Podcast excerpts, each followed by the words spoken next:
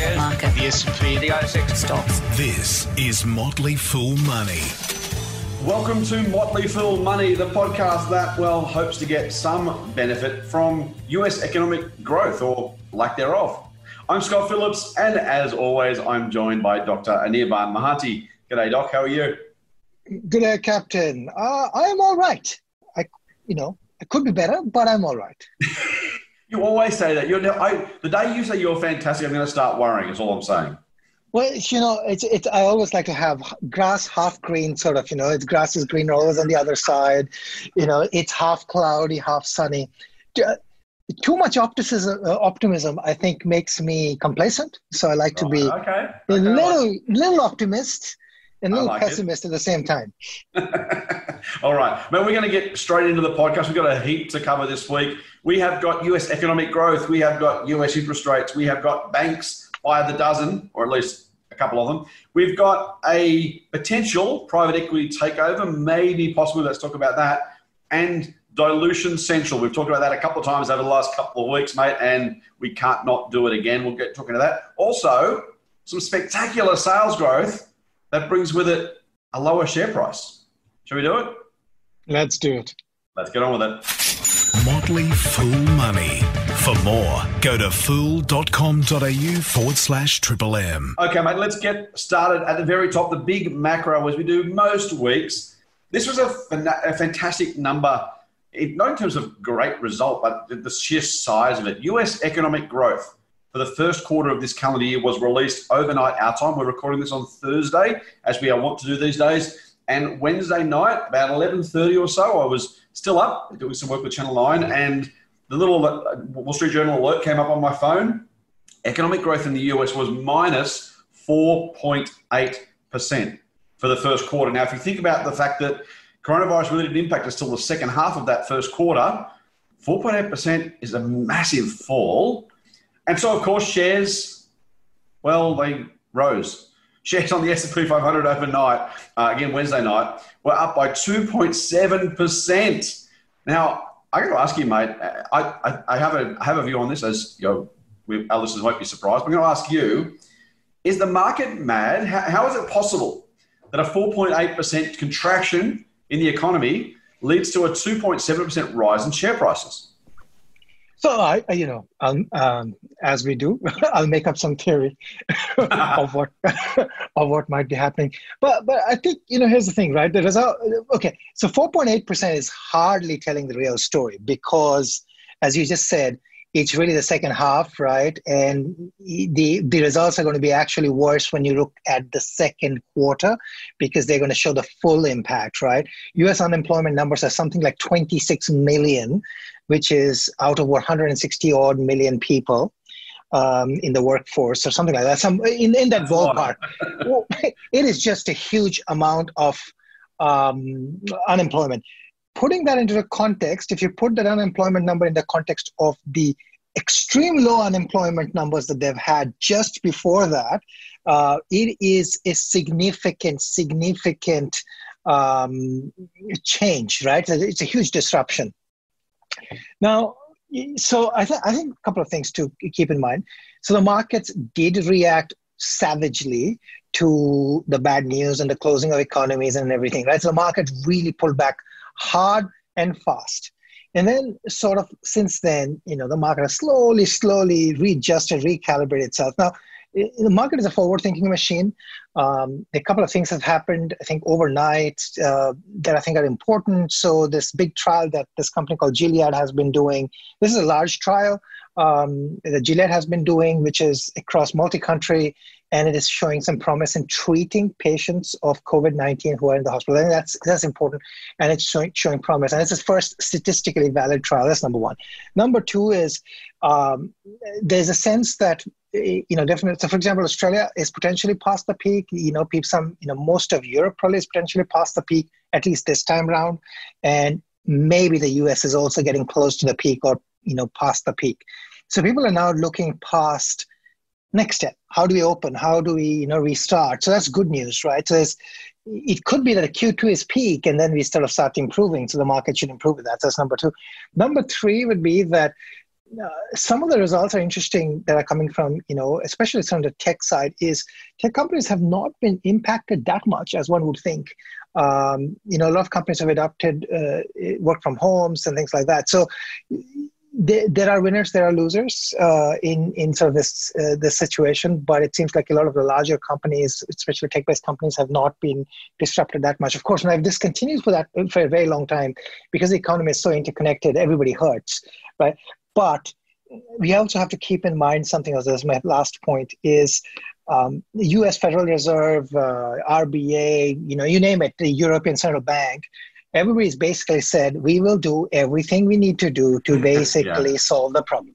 So when when you have this sort of you know kitchen sink type of solution being uh, you know kitchen sink approach you know we're going to throw whatever needs to be thrown at it um, it seems like the world in overall not just the not the companies but people so people have been proactive they're doing social distancing they're following the rules. The the central the, the governments have been giving financial stimulus, trying to help small businesses, trying to help you know small, big, medium businesses, and then you have companies adapting to the situation and making the best out of it, trying to help each other. Then you have you know all these efforts in vaccine and treatment, and you know Google and Al- uh, Alphabet together working, for example, to develop uh, a contact tracing framework uh, that that can be deployed globally.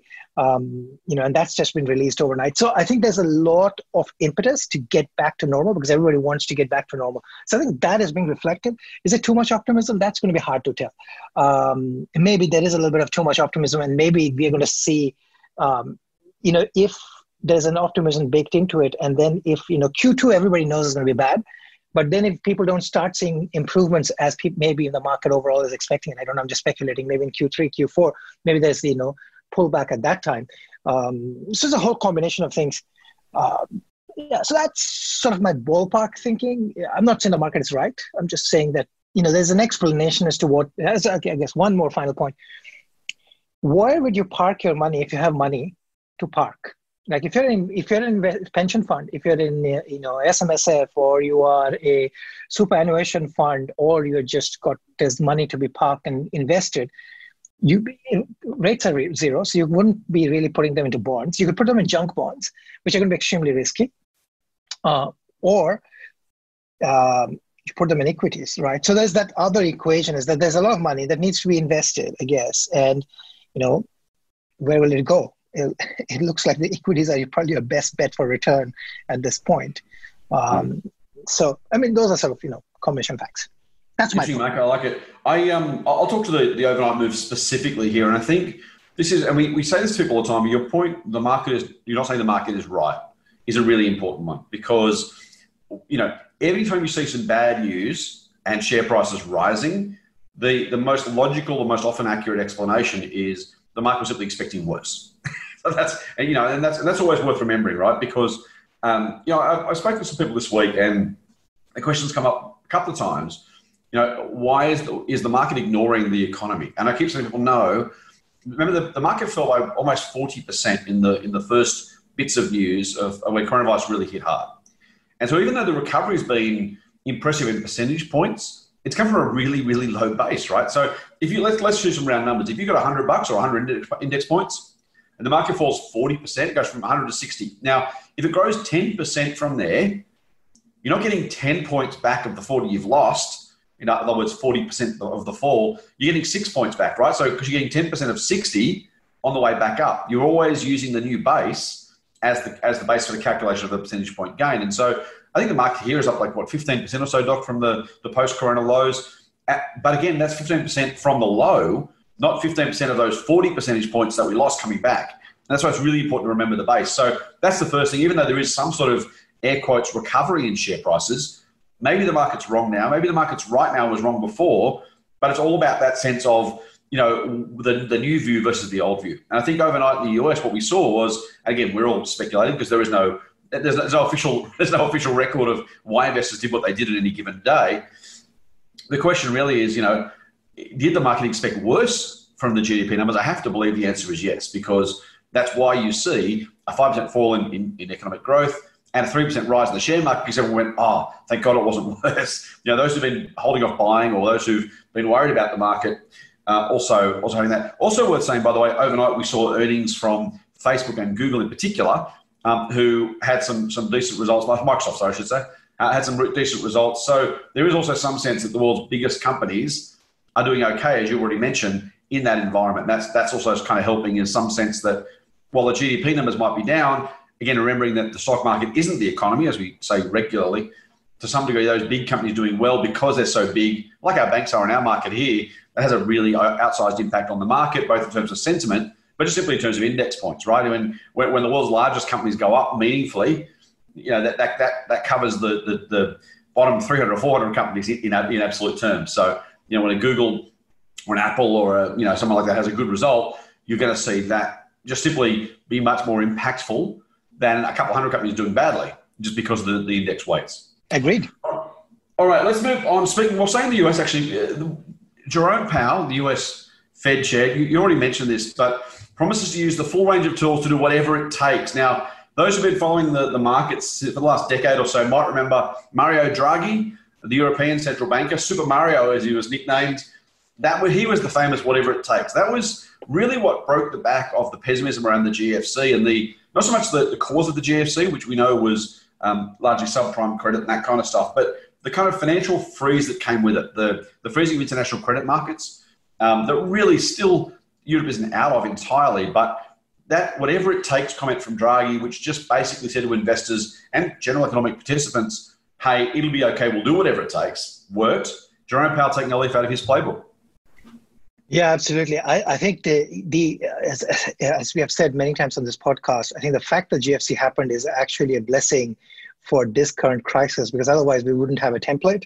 This template really that yeah, I mean the, the reason we have problems is that you know credit markets basically freeze. Basically, money stops stops moving. If money stops moving, then basically people can't borrow and people can't borrow to invest. You know, and when I say invest, I don't mean borrow to invest as in like into in stocks. I, I mean borrow invest in productive you know building assets do you know starting new businesses right, right. and things like that what keeps the get business going so not not telling anyone that they you know you should borrow to invest but but the, the, the whole the whole idea that money needs to flow and that it needs to flow you know from the people who have it the savers to the people who need it to do something with it to build you know to build build assets build businesses build jobs create jobs. And so that stops. And that's really the, often the problem. And, and I, this is really like i mean everywhere you look at australia too like i mean everywhere that's really been the focus right? Mm-hmm. you know you th- if you think about you know like what jobkeeper for example is trying to do it's basically trying to say you know we understand that the, the businesses are currently in a in a serious state of shock right it's like you know it's like the coronavirus patient in the icu but we're assuming that a lot of these pe- patients are going to actually wake up and be fine and and and therefore if we can just you know manage this current situation uh, you know, it's it's going to be okay. So I think it's just it's trying to keep the productive base of the economy going. So I I think that that is really helpful. But the one thing I worry about is uh, sometimes when, when people say that you know whatever it takes, it sometimes it seems might just do a little too much, mm-hmm. and um, that might cause problems down the lane. But you know, in my mind, that seems like maybe that's the smaller problem of the lot. Yeah, yeah. So um, you know, let's get through this. And then once we get through this, um, you know, I've seen a lot of positive news overall, as I said in the, in the, in the, in the previous part, over the last, say, 15, 20, you know, like, you know, let's say half a month. And that, yeah. you know, that, that really, I think is, is a, is a move in the right, right direction, whether it's, you know, relaxation of social distancing norms here or, you know, other developments that are happening. So, um, yeah, so uh, I think overall, great. May I ask you a question actually without notice on, on this? Um, I'm curious. So we, we, obviously, well, we think we know that Australia is doing better with Corona than the US is in particular. Um, I saw, you know, we had something like seven cases, new cases on the same day as the UAE had 513 new cases. I mean, we're a smaller population, and I'm not suggesting we should take victory laps. It's not about we're better than them or anything else, but there is if you if you line up the curves, we're all, we're all about curves these days. Everyone's learned about curves. If you line up the curves, it seems like as you as you kind of inferred, we're further along the, the path of, rest, of, lifting restrictions than perhaps most other com- countries are. Um, again, whether or not that we should do that, let's put the just the, the reality of what's probably likely to happen.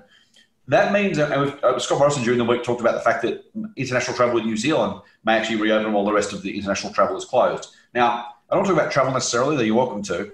I'm more curious as to your thoughts on the economic impact. So, in, in some, you know, Australia may well be in a better position economically, socially, health wise than, say, Europe or the US.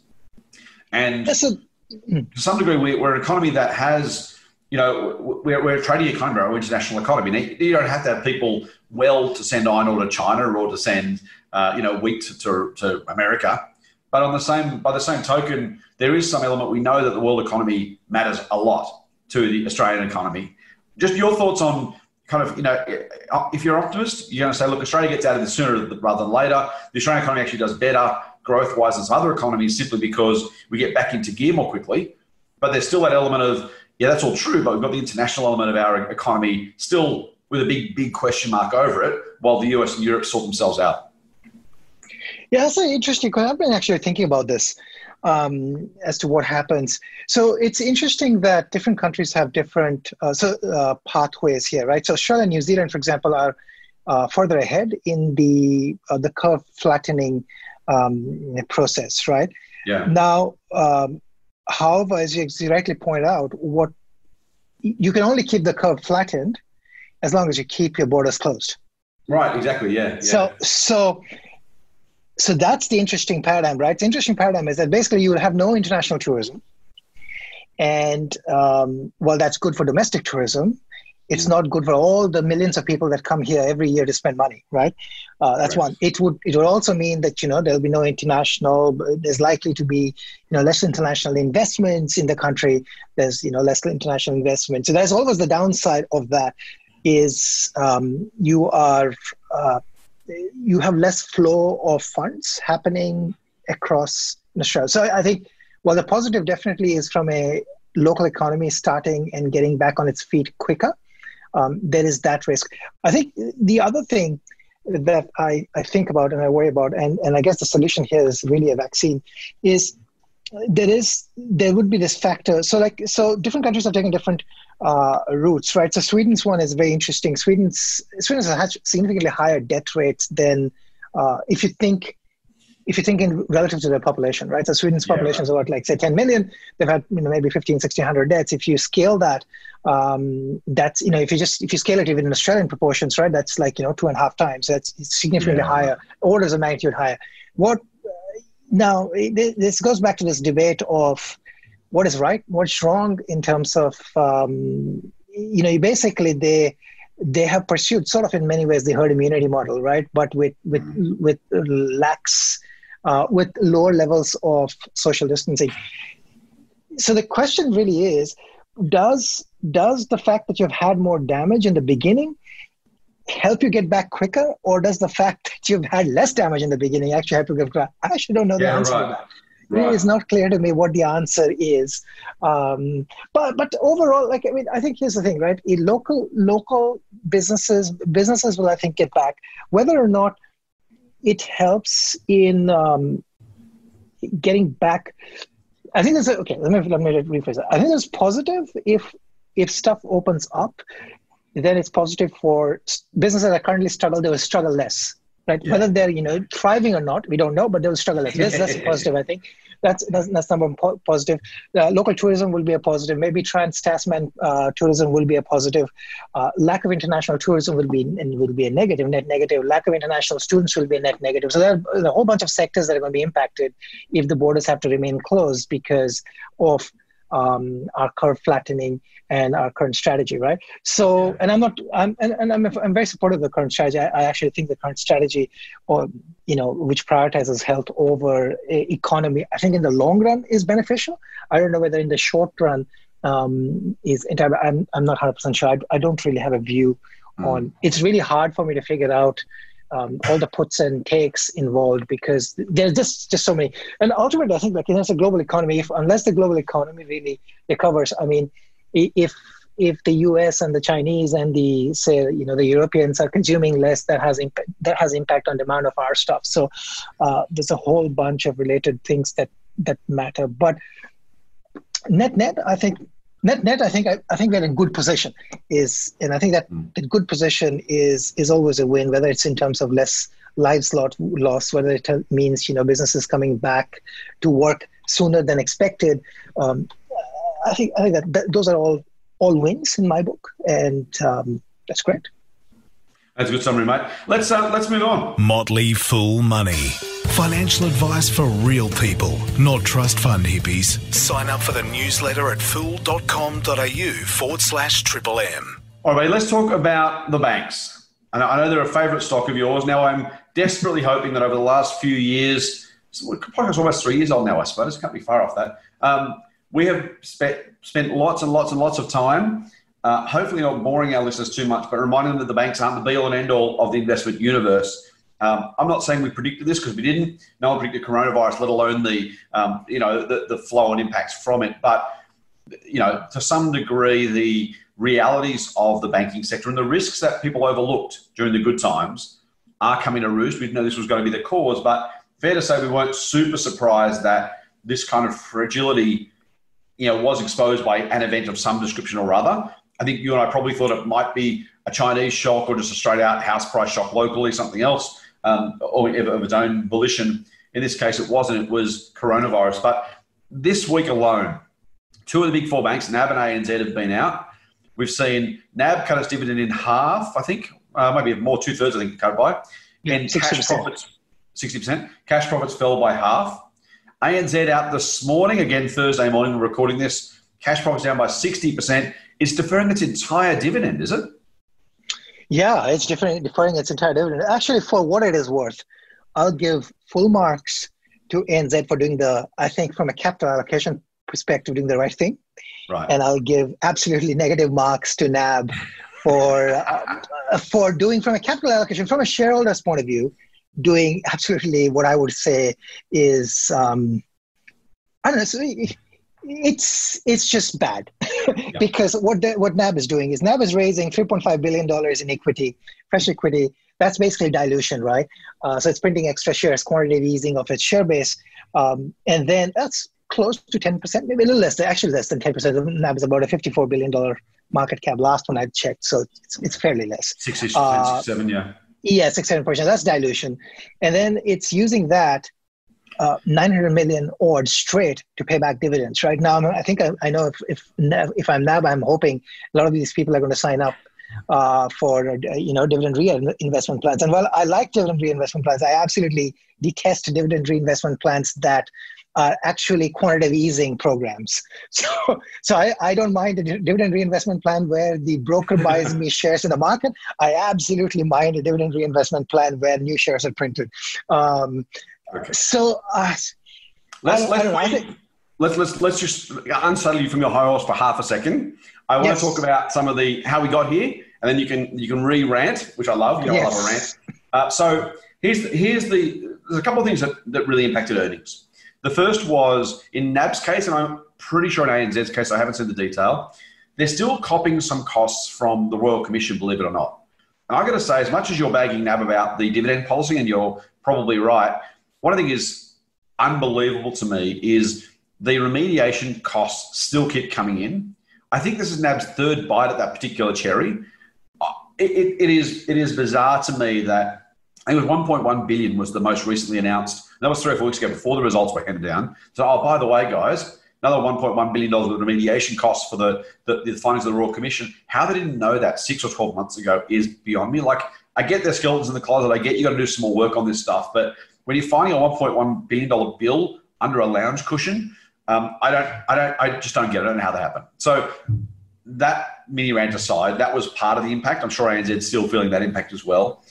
There is a reduction in the just business as usual business at both these banks, and importantly for bank shareholders, and we'll get back to this. uh, If you, you can feel free to pick it up, or you can go back to your equity raising rant. But um, there's a massive increase at NAB, and I'm sure at ANZ of accruals and allowances for bad and doubtful debts. In other words, part of what's hurt their profits is actually not cash going out the door just yet. It is the reality that they're booking lower profits because their loan book they currently have. So if you, if you let's say you're NAB, you've got let's, let's just say make it easy for me. You've got 100 mortgages on your book. You would have said previously, look, one of those won't pay back. So I've got a bad and doubtful debt allowance. In other words, the chance they won't pay back of one percent of my loan book. Given this, given the unemployment, given the economic shock, they've said, oh, actually that might now be three percent. And so what you've got to do is you've got to reduce the carrying value of your loans by that, and that hits the expense line on the P&L. And so that's what we've seen from NAB. You've, and you've got to say, okay, that's, a, that's an expense. Now, at some level, that's not a real expense. There's no cash flowing out the door yet, at least to the most part. But it's a recognition and a very welcome and frankly massively belated recognition that that is true. I've, I've ranted, and I won't, I won't steal your rant, but I've ranted before that banks have been carrying bad and doubtful debt allowances, which are stupidly, stupidly low. They're just massively, they were always carrying too little because there was always going to be a downturn economically at some point. To assume, you know, the accountants are supposed to be conservative, right? You're supposed to take a conservative perspective, not a worst case, but a conservative perspective. Their bad debts are always way too low, and this is the banks having to pay the piper. So those are the three elements that have hurt earnings and obviously by a lot. We know NAB was down 50%, ANZ down 60%. They are less strong, more fragile than many people believe, and we're seeing exactly that. If a, if if a couple of months worth of you know tough economic conditions, very tough economic conditions, can hurt your profit by 50%, and you're a massively leveraged business, something like 13 or 14 to one debt compared to the assets on your book, that's a that's a pretty scary place to be. Now, as you've then said, because of this, they've also all of a sudden gone, oh, yeah, yeah, we don't have enough money yet. so we'll have to do something about it. And that's the basis for the capital raising, as you say. In NAB's case, they're still paying. In ANZ's case, they've deferred the dividends entirely. And as you say, there's a cash roundabout, merry-go-round, with NAB saying, hey, we'll give you, we'll give you $800 million in one hand and we'll take three and a half in the other. Back to you. You know, I think that's a great summary. So uh, the, the fragility actually. So here's the thing, right? I think they're now basic taking basically they're making reserves, as you said, for what is in the pipeline. So there's maybe some good news for them in the sense that if our economy is opening quicker, then they the sort of the losses that they're likely to experience is going to be less than I guess maybe what they reserve, unless you know they're still reserving less, which is always the risk, right?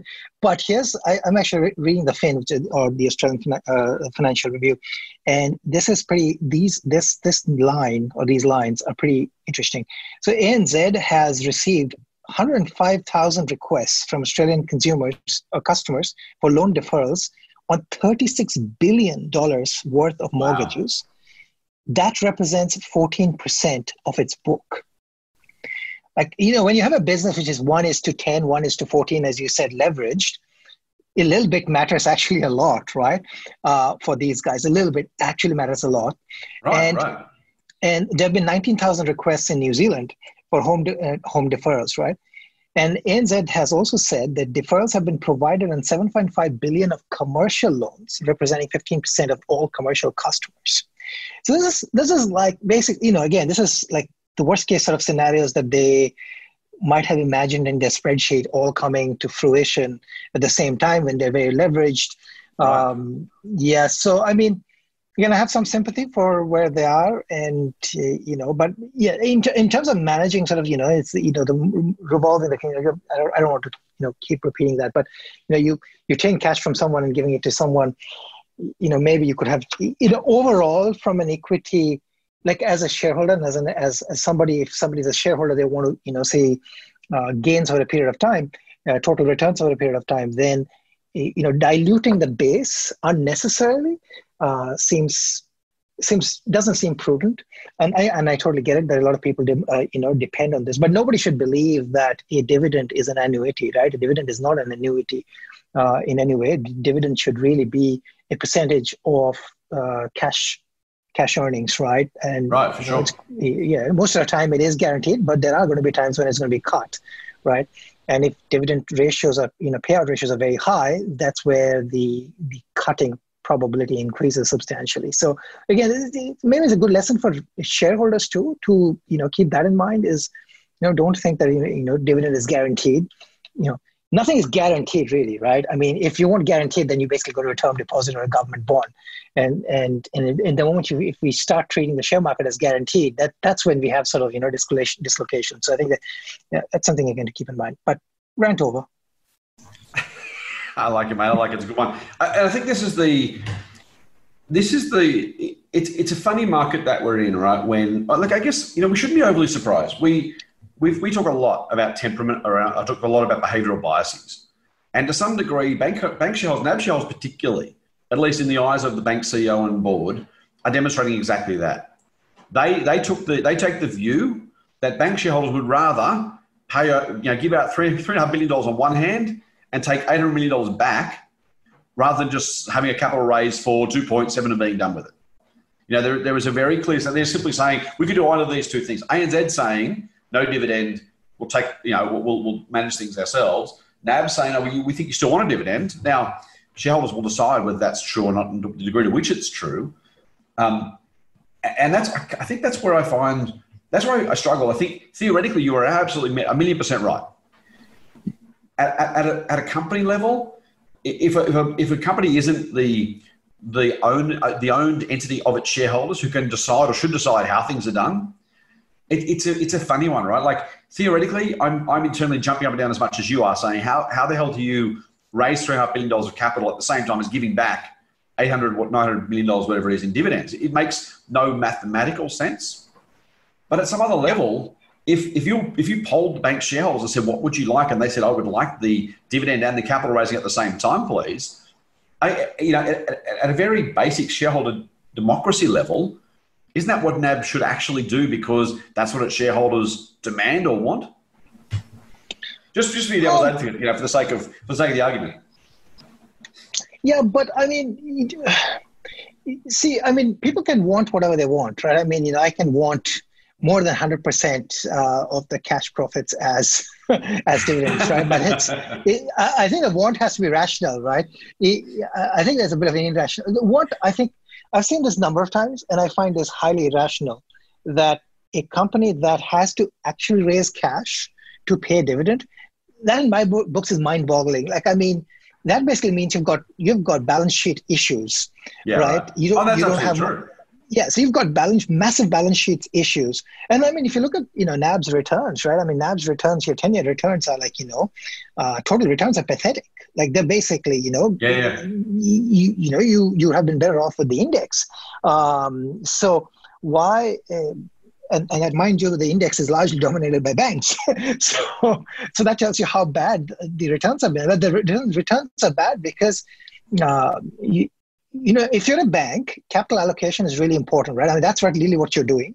And right. if you can't deliver on that, you've got a problem. And I think bank, you know, it just, just shows that you know, NAB's results are just poor and weak. And maybe it needs a rethink of what, you know, like it doesn't hurt if you, you cut the, don't do the, you know, don't dilute, wait. You know, you can go back in six months' time maybe to paying back some dividends, right? And use this as an opportunity maybe to reset the base like, mm. there's no reason that it has to be at the previous base because, uh, well, you know, if earnings have changed, uh, so should the dividends, right? So, I mean, that's what, what I think. I mean, I totally get that people expect certain income, but I, I think it's also on from the part of the people.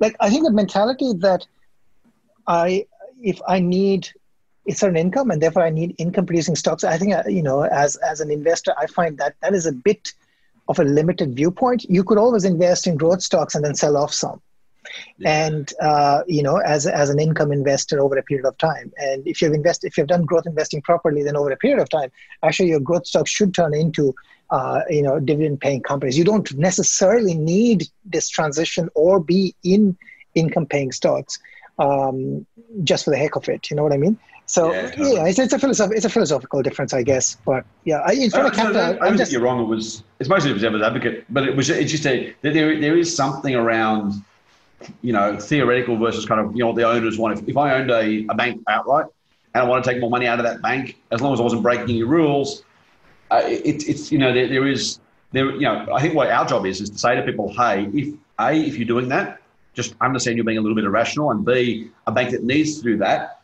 is not the safest investment in the world, and it's not certainly as safe as most people assume. I think those are the two things we'd want to say loud and clear, regardless of your individual, as a listener, your views on what banks should do. Doc and I have a, have a view of what we think they should do, regardless of what the shareholders want. And I don't mean regardless as in they should ignore the shareholders, just that all things being equal, there is a better path.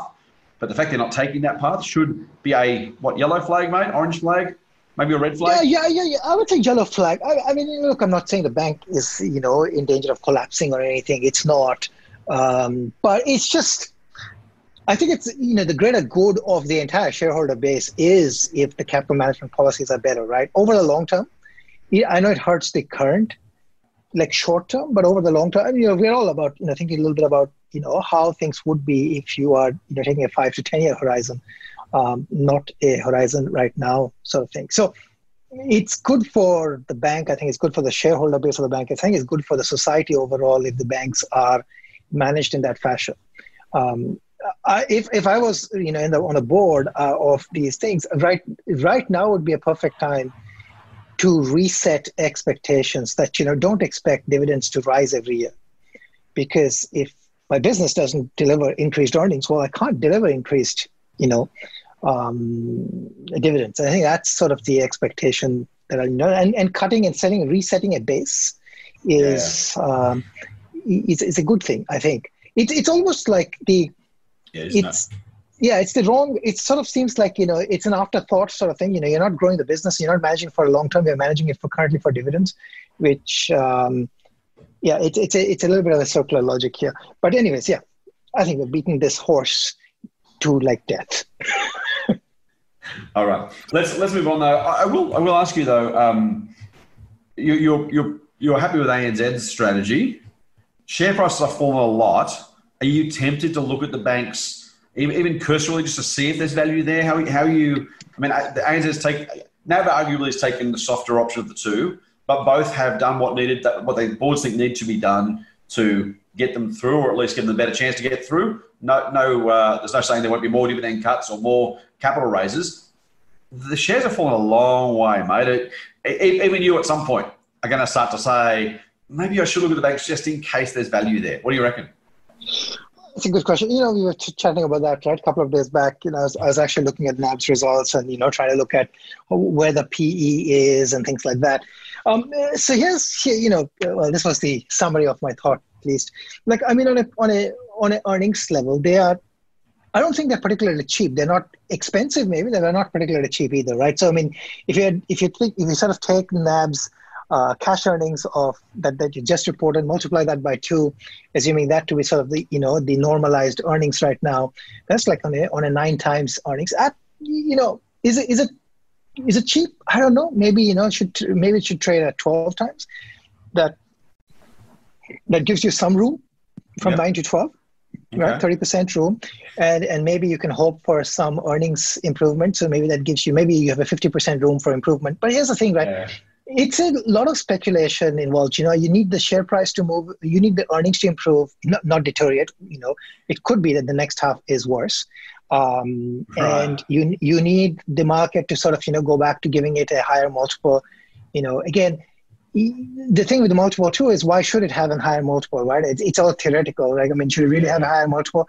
Um, I'm not sure should it have a higher multiple because you know it's uh, largely because again, like these are these are retail banks that serve retail customers, there is a finite amount of growth. In fact, what I would say is that if the borders remain closed, they have serious headwinds because there's yeah, going to be no, um, you know, there's going to be no migration. That's, you know, we forget that the migration That's is actually. Point, actually, yeah. So population growth falls, right? Yeah, population growth is going to fall. So I mean, on a on a net uh, even before this, while we were having growth on a on a net population on a on an adjusted population basis, we actually had you know GDP going backwards, right?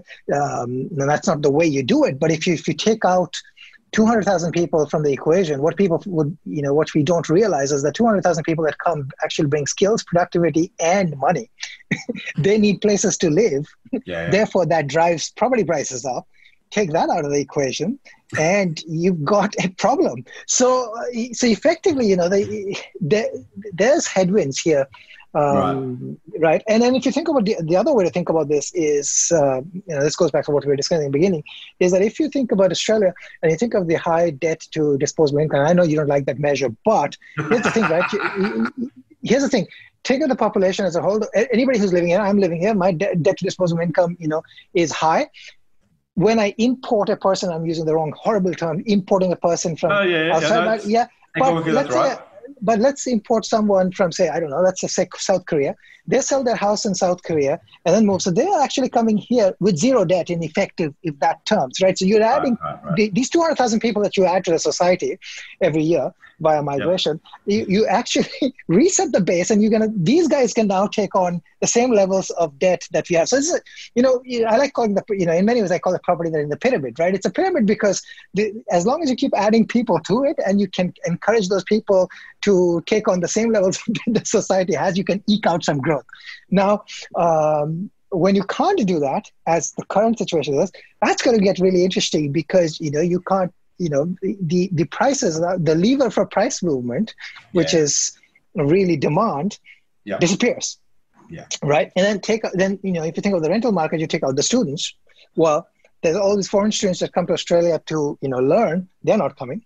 So there's a, a, you know the reverse pressure. So I think so the banks are in a really like the banks. In fact, if here's the thing, we do we say the stock market is not the economy, but our banks are basically a good reflection of our economy.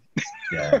a solid reflection of our economy. So in our economy is not in a good place if you think about in that, you know, in a better place, but you're an overall exactly like a growth economy right now, we're not. So um, I don't know. So, you know, I'm not a person, you know, I'm not interested in trying to, it's basically a guess right now. If I have to be a bank investor, I'm going to guess, okay, I'm going to make some money in 18 months. I really don't know if I can make it. So I'm not even going to try. Right. And I'm not an income investor. So I wouldn't, you know, I don't, I don't want that you know four percent or three percent or whatever yield they're giving. So yeah. no, I'm I'm basically a pass on banks. The banks are still a sell for me.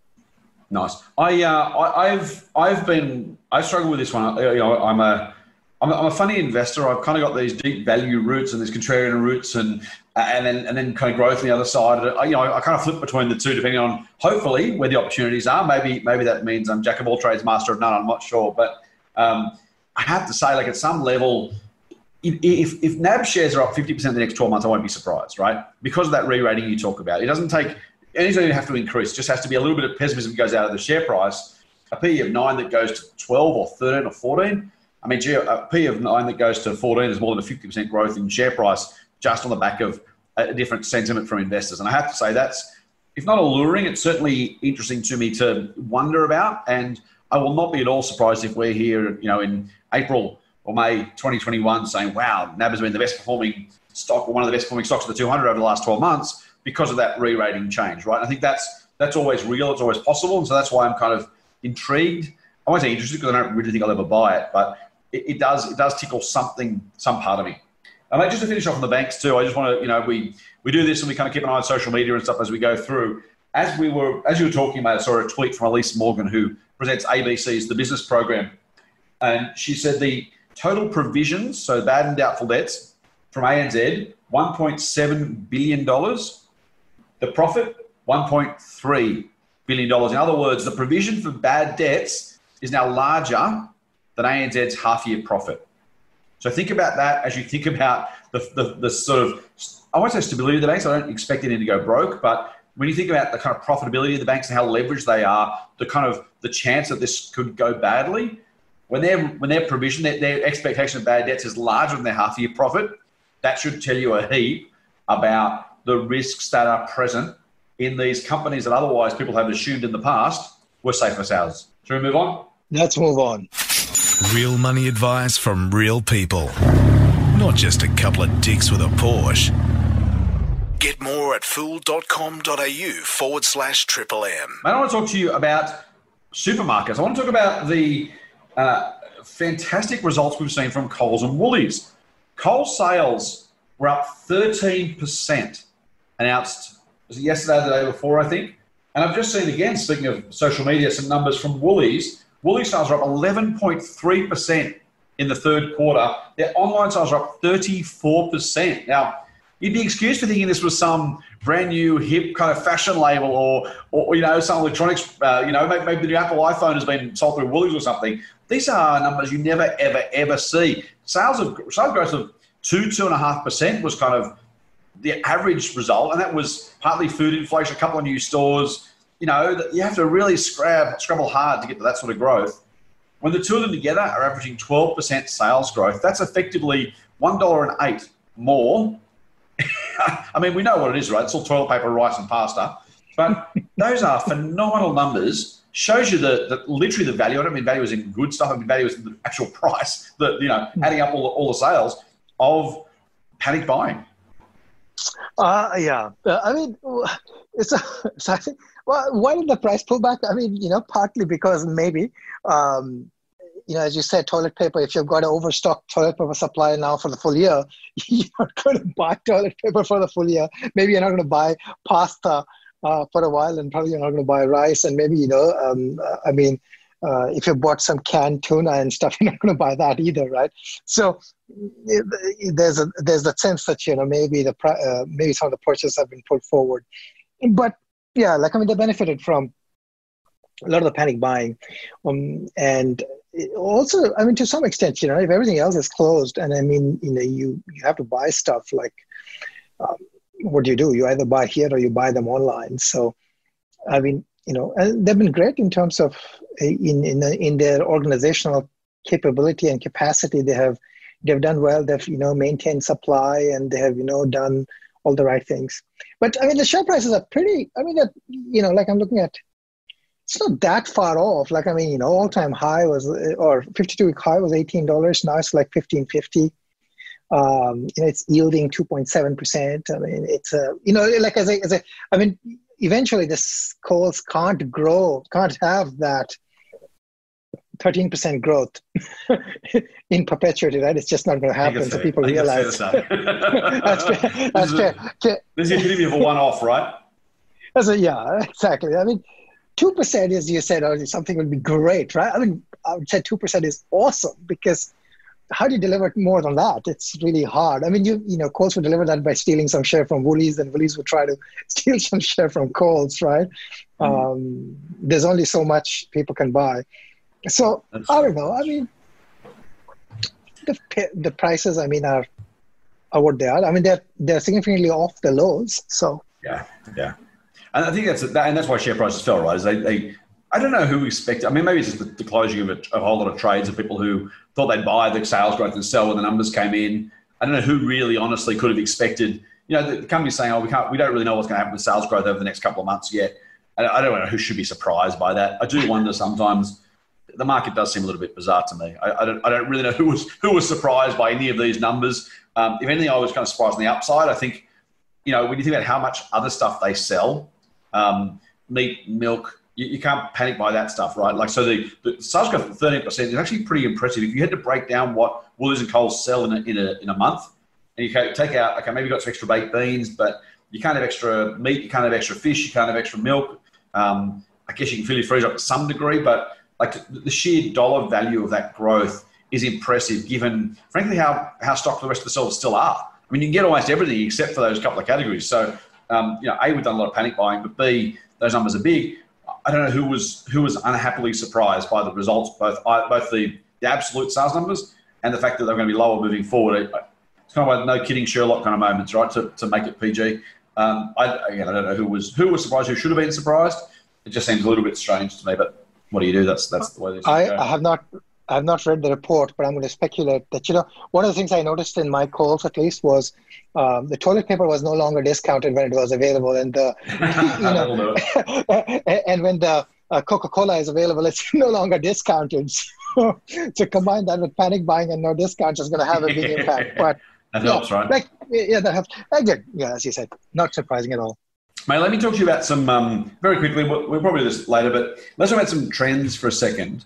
Uh, I growth in Woolies sales of 34% online is A, not surprising, but B, pretty impressive given how much they actually restricted online. They, they actually cancelled deliveries for a while, right? It was only um, immunosuppressed people and, and elderly who could actually even get online deliveries. We've seen Kogan sales, and I own shares for the record, up 38%. Woolies online sales up 34%. Um, they've got to be in this. Yes, some of it is going to be simply people just buying more of the stuff they're already going to buy. So, you know, throw extra toilet paper, extra bag of flour on the order. This, this, I'm, I'm a little bit skeptical as to the change that people are, are seeing. I, I, always use the example in 1987 was supposed to be the end of conspicuous consumption. Um, that hasn't happened in the 33 years since. So, you know, sometimes we, we think these things are going to be changes in behavior that don't ever actually happen. I think the big step change people are perceiving, I think, for the of every 10 that people think are going to happen, maybe one or two actually do. Um, because we're kind of creatures of habit and we're, you know, the changes we think we're going to make don't always come true. Uh, even even more recently, when we're supposed to be paying lower prices for things because of the GFC, the share still fell 40%. So, you know, that, that, that's kind of human nature 101. That being said, there will be some trends that either start or are expedited. And I think online commerce generally, in, in whatever form, as I said, I'm not surprised Kogan sales are up because you're at home. Okay, I'll buy something on Kogan. Kind of makes sense, right? Like, what else do you do? so many emails from them, and I guess that looks, you know, I'll buy an exercise bike or I'll buy a, a something. When Woolies sales are up 34% year on year, that tells me that people are, at least for now, changing their habits. And some of those people are going to be discovering or getting comfortable with online shopping. This to me feels like the, the largest probable ongoing trend that I think comes out of Corona. What do you think?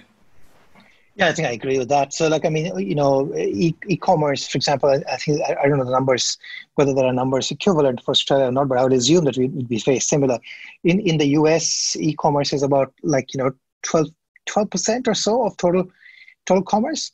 Um, you know, so so I mean, brick and mortar is still substantially right. large, right? So there's a lot of you know, and you think that over the long term that number would you know get somewhere maybe 50-50 or something like that or maybe 60-40 or maybe even 75-25 yeah. i don't know what time frame but so i mean this this could accelerate and it you know it probably makes a group of people who were previously uncomfortable with that experience maybe uh, you know moving to online experience. Now it doesn't mean that certain online people are only going to win right? I mean it, it, as, as you rightly have pointed out i mean there's no reason to believe that Woolies can't do it, and they are doing it, right? There's no reason to believe that Coles can't do it, and they are doing it. So, uh, I mean, there's that. So it doesn't. I'm not necessarily saying that's the doom of.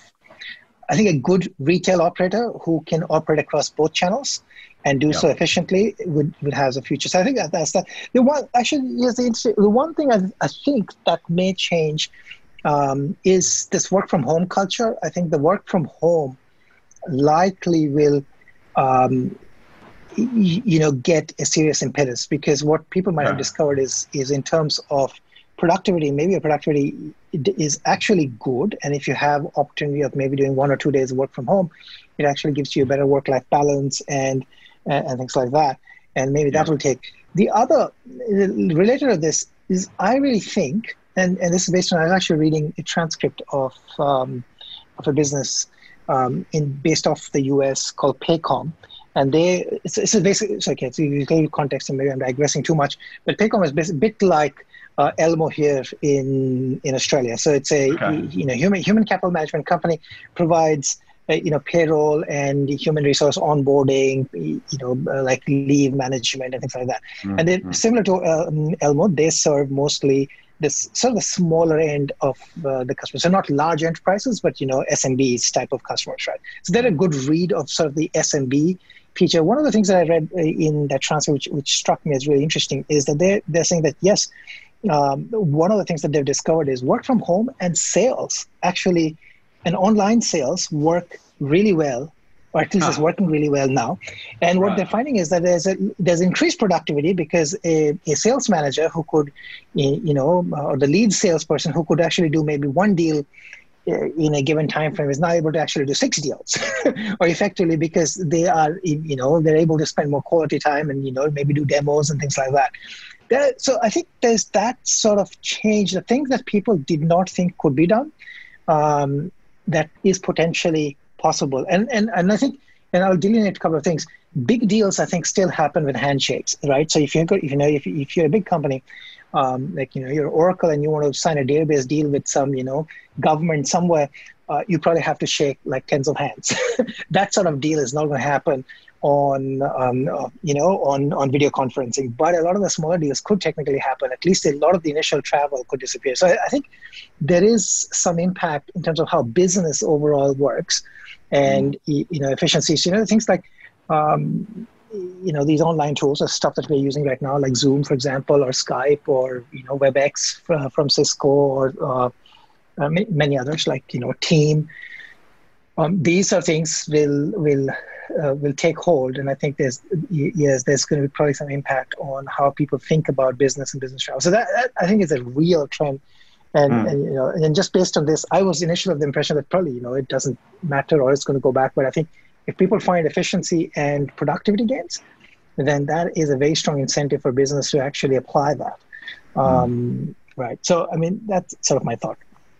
Fascinating. I mean, we've worked from home at the Fool since we started here. Um, partly because uh, Bruce was number one in the, in the in the country, was living on the Gold Coast, and I was living in Sydney, and that's kind of how it happened. Um, uh, Dean, our first uh, investment uh, advisor, was in Melbourne. It just kind of worked out that that's how the business kind of grew. In the US, they were much more office based uh, and, and preferred it strongly for, for a very long period of time.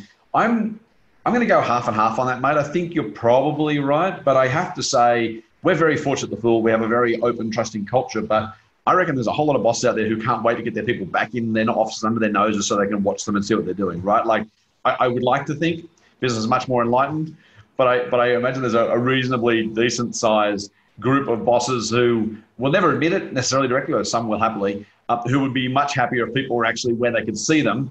Uh, because that's kind of how we, you know, I, I was, I got to say, I won't name the company, but I was with a company, I was with a company, and I was literally criticized for not spending enough time in my chair at my desk.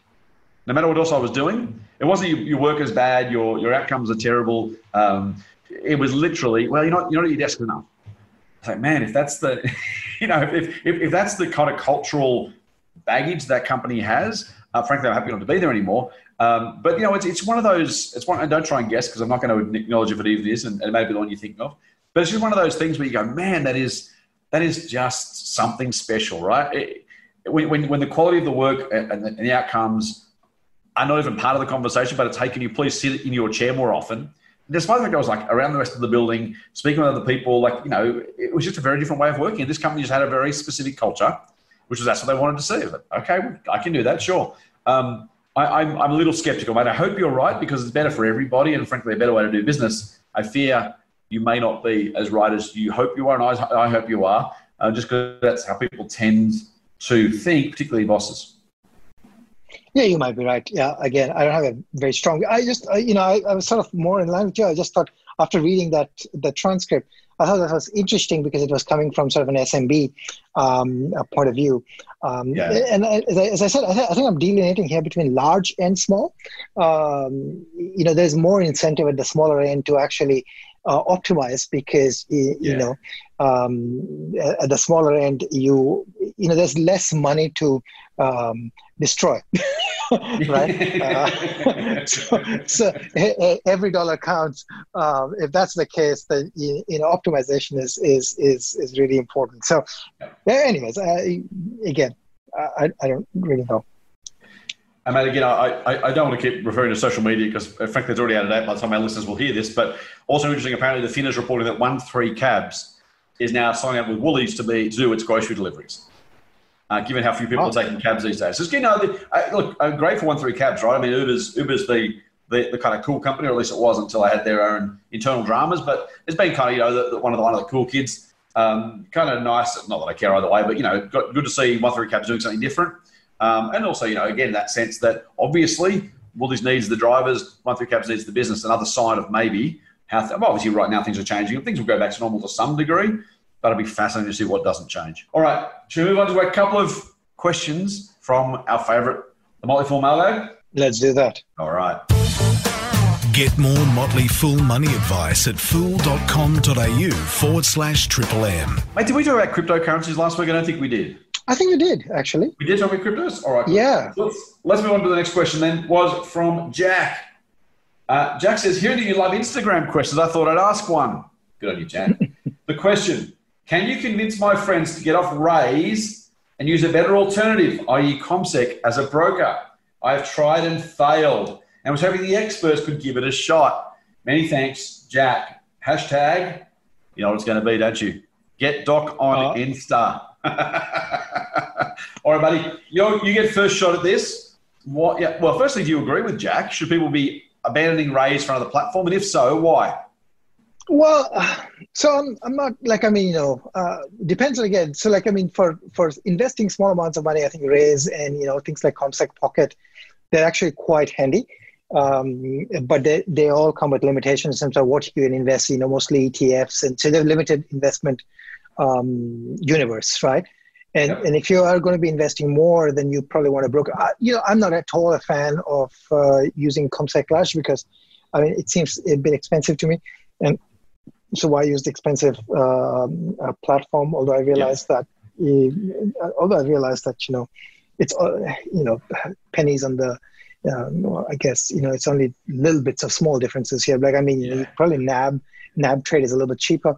Um, so yeah, like I mean, if if I think I think the main distinguishing factor would be if you are investing in individual shares and you want to have you know pick pick stocks, then you want to have access to an online broker who gives you the full suite of things. Um, pick one that you like, uh, whether it is, you know, um, the pl- platform from uh, NAB to NAB Trade, or whether it's CommSec, or you know, there's IGI markets, there's you know, there's a whole heap, there's Saxo, uh, yeah. Saxo markets, there's like a whole heap. So um, I'm not recommending any specific uh, platform, but yeah, that would be my sort of rule of thumb. Uh, in, in, general, I'm again I'm a big fan of individual investing in individual equities. So you for that you would need a proper broker, but uh, I'm probably not making a very forceful case. I'll leave that to you. May I uh, look? I, am I'm, I'm I'm torn. I've got to say, Jack. And the reason I'm torn is because this uh, that we don't want to ever let the the perfect be the enemy of the good, right? And so that's now good could also be the enemy of perfect, right? Because we don't try and do even better. But that tension is really really important. Here's why I say that: if people are using Raiz and they weren't using anything else before that, then Raiz has been wonderful for them. If it helps them start a savings and investment habit, then that is spectacularly great. And so I'm always really careful. If, if it's Raiz or nothing, then go Raiz every day of the week, right? Super, super clear, easy, straightforward, makes a whole lot of sense. The problem with those sort of platforms, I don't just like Raiz at all. Um, the problem, well, at least you know conceptually, is if you're only rounding up, you're not going to ever make money out of this thing. I mean, you make a little bit of money, and so be it. If you are rounding up and adding more, then you can do it cheaper without the fees and with probably better options somewhere other than Raiz. So Raiz is kind of like a gateway drug in a good way. you know, it gets people into a, habit, into a market, into a you know a planning mindset, which is really great. But it's almost inevitably not the best platform for them to use if they're trying to optimize their investing. And so, really, now, and that's great, right? In, in a lot of ways, that's great because it is that midpoint, which is fantastic. Um, but I do think for most people doing only that, or and here's why here's why Raiz is both good and bad. It's good if it starts a habit. It's terrible if it is the only thing they do. It's kind of like the, the climate change stuff, right? And I don't want to get into the politics of that, but for some people, you know, worrying about reusable plastic is a great way to start thinking more broadly about their environmental impact. Other people say, well, I'm not using re- reusable bags anymore. I'm not using single-use plastic bags anymore. I'm doing my bit and that's not anywhere near close to enough if we are going to avoid climate change. So you've kind of got that. You know, there's both potential elements to to these sort of solutions that are imperfect. They are something. They are better than nothing as long as they're not the only thing. Uh, so look for for what it's worth, your mates, Jack. I would say to them, once you know, once you've had your eyes open to the power of investing, of regular saving and regular investing, there are better platforms, cheaper platforms, more uh, fully featured platforms, as you say, Doc, out there than Raiz. And I would absolutely say once people have got their, you know, kind of once they're in the swing, look somewhere else for those options. CommSec Pocket is a really good option. Um, CommSec itself, I, I take your point about the cost. I use CommSec, I always have. Uh, part of that's just laziness and kind of inertia. Uh, I could get a better price somewhere else, I'm sure. That being said, I also hear some terrible things about other platforms. I've used it directly brokers. It is woeful, but it's super cheap. Um, uh, NabTrade, you mentioned, we've had some threads on our member forums about people who've struggled with that website. I, I can't verify otherwise, so I don't want to cast aspersions, but for what that's worth, I would happily pay a little bit more for every, I trade so infrequently, I'd be happy to pay a little bit more to know that I knew the broker, I knew the website, the customer service is pretty good, although that's also had its criticism, criticisms. Um, so, you know, I, I, don't care whether people use CommSec or not, but moving on to something else, investing in yourselves is a really, really positive thing. And when you start to get larger amounts of money, you're much, much better off doing that. And as you say, Doc, making your own investment decisions. Um, what, I mean, you can still buy indexes or indices, I should say, ETFs through CommSec anyway if you want to. Um, but if you want to buy individual stocks and we think you can make more money doing that, if you do it well, um, that can be a, a, great way to do it. So I think if you're on Raiz, Jack, if you're friends of Jack's friends, if you're listening, if you're on Raiz, then fantastic. Um, good on you for getting going. As you mature as an investor, as you start to save larger amounts of money, we hope you are, look to a more traditional broker platform to give you more flexibility and, and save you some cash. Any more on that, Doc? Uh, no, I think you've covered it all. I'm going to sneak one more question in, mate. And because we've got so many, can I ring the bell on a mailbag extra episode this Sunday? Let's do that. Hey, hey there we go. Doc has given it the Doc Mahanti imprimatur. We can definitely go ahead with that, and I'm, I'm pretty excited about that. Wasn't really surprised, let's be honest, but you know, it's always nice to have it confirmed. Before we do the last question, mate, I want to tell people they can join your service Motley Fool Extreme Opportunities. Docs works with Kevin on EO. It is a service looking for, as you won't be surprised to know by now, if you've listened to this podcast a few times, the best growth companies on the ASX, the businesses that, yes, carry some more risk because they are smaller or maybe more daring, uh, but have bigger potential upsides than the average bear. You won't find NAB or ANZ at extreme opportunities, Doc. Is that fair to say? That is very fair. You will find some really cool little businesses that, as I said, they're young, they're small, they're probably more fragile than the average. Some of them will go badly, some of them will go very, very well. And if and when they do, that's where the money is, Doc. I mean, that, that's the, the style you've used from, you've kind of learned from and somehow, you know, I'll say copied, I don't mean that in a bad way, but you've taken some of the best of our US rule breaker service run by our co-founder David Gardner now for, I guess, 20 odd years, maybe, maybe not, oh, yeah, must be 20 years, um, to, to bring that to the Australian market, to the Australian audience. Uh, Rule Breaker is doing a spectacular job, and we can't suggest that you'll necessarily deliver the same results as David Gardner, but that approach is working really, really well in the States. It's working well here. There is absolutely going to be volatility, including times like these when people freak out about growth stocks. But as and when these businesses deliver on their promise, there is four, five, six, seven, potentially 10 times their value available if they do it well. Is that fair? Yeah, that's fair. And I think, you know, you can liberally use the word copy. Um, there's no shame in in copying uh, uh, some of the best, and, and David Gardner is probably one of the you know not just one in my mind probably the best growth investor um, I know of. So um, yeah, no shame in copying uh, that style. It's it's a little bit, uh, I guess, adapted for the Australian market because of the right. size of companies. It's a little bit more venture capital style here, like because it's really small companies that we are looking at. Um, you know, small market caps, low floats, uh, and things like that. So the share prices are very volatile uh, for that reason. But yeah, ex- expect uh, you know you, you'd expect um, lots of movements in these stocks, but yeah, we, we still think that um, you know you get you know you'd get i think it epitomizes sort of our way of long-term investing because you know to get those huge multi-baggers you need to invest for the long term. You need to actually be patient. And um, you know and therefore if you know i like to say the the stocks that go up you know if they go up say 5x you know that can actually make up for like three stocks that go to zero, right? I'm not saying that you know you're going to get you know you can make up for five stocks and go to zero, but I'm saying that you know you could actually lose three and yeah, still be okay. Yeah.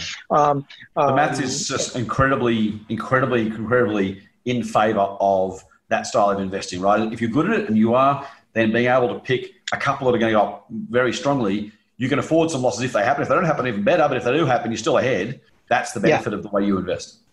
Yeah, and, and, we've had some, you know, some early successes. You know, we've had some three baggers and stuff like that. So it's stuff that have gone up, you know, three times in you know, a relatively short period. I would say, like it's still early days. You know, a little over two years for some of them that have done really well. Um, so yeah, uh, I mean, but the, you, you, just have to assume that you're going to get volatility and be comfortable with that. So it's for that sort of investors with a little bit longer time horizons. So you need to be, you need to have a long time horizon. You need to be not risk averse. If you don't like risk, don't please don't join EO. Uh, yes. Not because I think God will look after you just because you won't have the stomach for it. You need to follow. But if you are in that mindset, if you are prepared to take a little bit more risk for potentially meaningfully higher returns, go to fool.com.au forward slash EO podcast. That's EO for extreme opportunities, EO podcast, and you can get a special deal to join Doc and Kevin at Motley Fool Extreme Opportunities. All right, mate, that ad is out of the way let's get on to the last question from Richard before we, oh, we'll come back on Sunday, but you know, well, just for this particular episode. Hi, Scott and Doc. I'm new to the pod, and it's a great antidote to the strange world of self isolation. Richard, I'm not sure. If, I'm not sure if that's a comment on us or a comment on self isolation. Um, arguably, you could listen to uh, two cats uh, arguing, fighting in the backyard, and that'd still be a, an antidote to self isolation. But we'll take the we'll take the compliment. Is I'm in my mid 30s and starting to put a bit of money into shares for the long term. Good man. I have a few individual Australian shares and a few international ETFs. When it comes to diversifying, is it worth starting to look at some of the more creative ETFs or REITs? I see there's a lot out there in terms of having coverage of real estate, infrastructure, bonds, etc. I wonder if that's going off the reservation a bit and should just stick to what I'm most comfortable with, which is equities. Full on, Richard. Good man, full on, Richard. Uh, Doc, what do you reckon? Should, should Richard stick with his knitting or should he be going to some of the more creative options out there? You know, this is what I said. Richard, Matt, you have already sort of answered your question by your last line, which says, should I stick with the most comfortable, um, uh, you know, what I feel most comfortable, which is equities. the thing is that there are lots of different ways to make money, right? You can, but if you're comfortable with something that gives you a behavioral edge, and the behavioral edge really is that that allows you to tolerate volatility. It enables you to sort of ride through difficult um, environment and difficult investing climate. And, and every type of asset has difficult investing you know climate. They might be at different points in time for different types of assets but they all do. So uh, i think that's to me at least in my mind the biggest thing is you should stick with what you're comfortable with what you think you can ride out. So yeah i would just you know if, I personally I stick with equities, you know, I've, you know, I've, I've got some a little bit of investment in property, for example. I have no REITs exposure whatsoever, and again, again, I think I think if you don't know much about something, then why get go there? Because you know that that's where all the problems start happening. You know, so uh, it's good to stick to something that you know and you appreciate and you understand and you feel comfortable with. I'm going to agree. Uh, I'm going to add a little bit of colour. Uh, Richard, it's good to be diversified, but you don't have to be Noah. You don't need two of everything. Uh, so just be be thoughtful about that. I think to Doc's point, unless you unless you have a good reason to add them, like if you're saying, well, should I because they're there, which it kind of sounds like you are, and it's a reasonable question.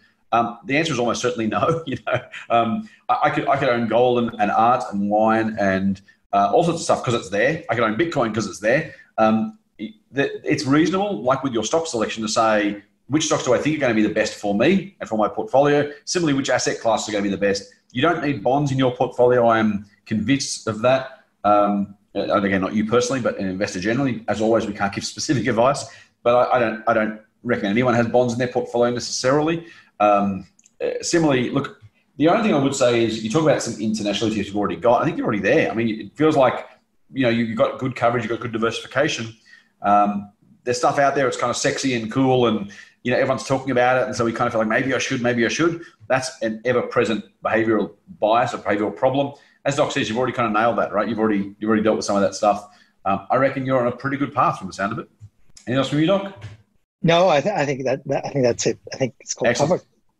Now we have got a mailbag episode this Sunday, which means we need questions. Now we have got some for this week, to be fair. But if you want to get in touch, and we think you should, we'd like to hear from you because where you know this is this is this podcast is for you, believe it or not. Doc and I do like talking and like the sound of our own voices, but we can do that without recording it if we wanted to. The only reason to put this out is because our listeners hopefully enjoy it and get some value from it. Now, if you have a question or comment, if a topic you'd like us to discuss, we'd love to know about it because we can talk again about stuff we like to talk about as long as we want, but we'd be far more interested in making sure they are relevant to you. So hit us up on the socials. Let's start with Twitter because that's where Doc is, the only social he's on. Uh, at Anirban Mahanti is Doc's handle. Mine is at TMF Scott P. And the corporate account is at the Motley Fool AU. Direct message us, tag us, use our, ta- uh, our Twitter handle in your tweets. If you want to get our thoughts on something, we don't necessarily answer them directly on those social platforms, by the way, but we use them as fodder for our mailbag episode. So hit us up on the Twitter machine if you like doing that. If you're a little bit less anti Mark Zuckerberg than Doc is, you can get us on, or you get a couple of us on Facebook. You can go to Scott Phillips Money, or one word, or The Motley Fool Australia. That's Facebook. And again, same thing. Feel free to drop us a note there, a direct message or a comment. And if you're on Instagram and hashtag GetDoc on Insta is always a popular hashtag. I'd love to see that one. Then again, I'm at TMF Scott P and the Fool's corporate is at the Motley Fool AU. You can hit us up there and get your question hopefully answered on the mailbag. I did say last week, and I'll say again, we're actually getting too many to answer all of them now, Doc, which is kind of cool. I feel a little bit bad for some of our commenters and questioners who ask us those questions, um, but we will try and choose the ones that are new, that are different, that we think have most applicability to the most of our audience. So if you take those thoughts into account as you submit your questions and comments, that increases the chance that you'll be able to have them answered in the podcast. All right, that out of the way, mate, that is us. So before we go, we want to remind our listeners they can subscribe to the Triple M Motley Fool Money podcast through iTunes or their favorite Android podcast app. And I will say again, mate, not to bag Apple, but we are still hearing reports of some um, uh, Apple Podcasts app users not downloading the mailbag episodes. Weirdly enough, I've asked Triple M guys to look at it. They don't see anything in the in the feed. I don't know if it's our fault, their fault, or Apple's fault. Doesn't really matter. But just if you are an Apple user and you're not seeing those mailbag episodes, make sure you seek them out. Um, maybe jump on another podcast feed or download it straight from the Triple M app. You can also do that. Um, so there are options for you if you want to make sure you hear the, hear the mailbag. We'd hate for you to miss out. And of course, once you do enjoy that mailbag give us a rating, give us a review, throw us some stars, as David Gardner likes to say, because hey, we're egomania. I mean, because we want other people to find the podcast too, and ratings and reviews are one of the best ways to make sure that we can build that audience and help other people enjoy, hopefully benefit from this podcast as well.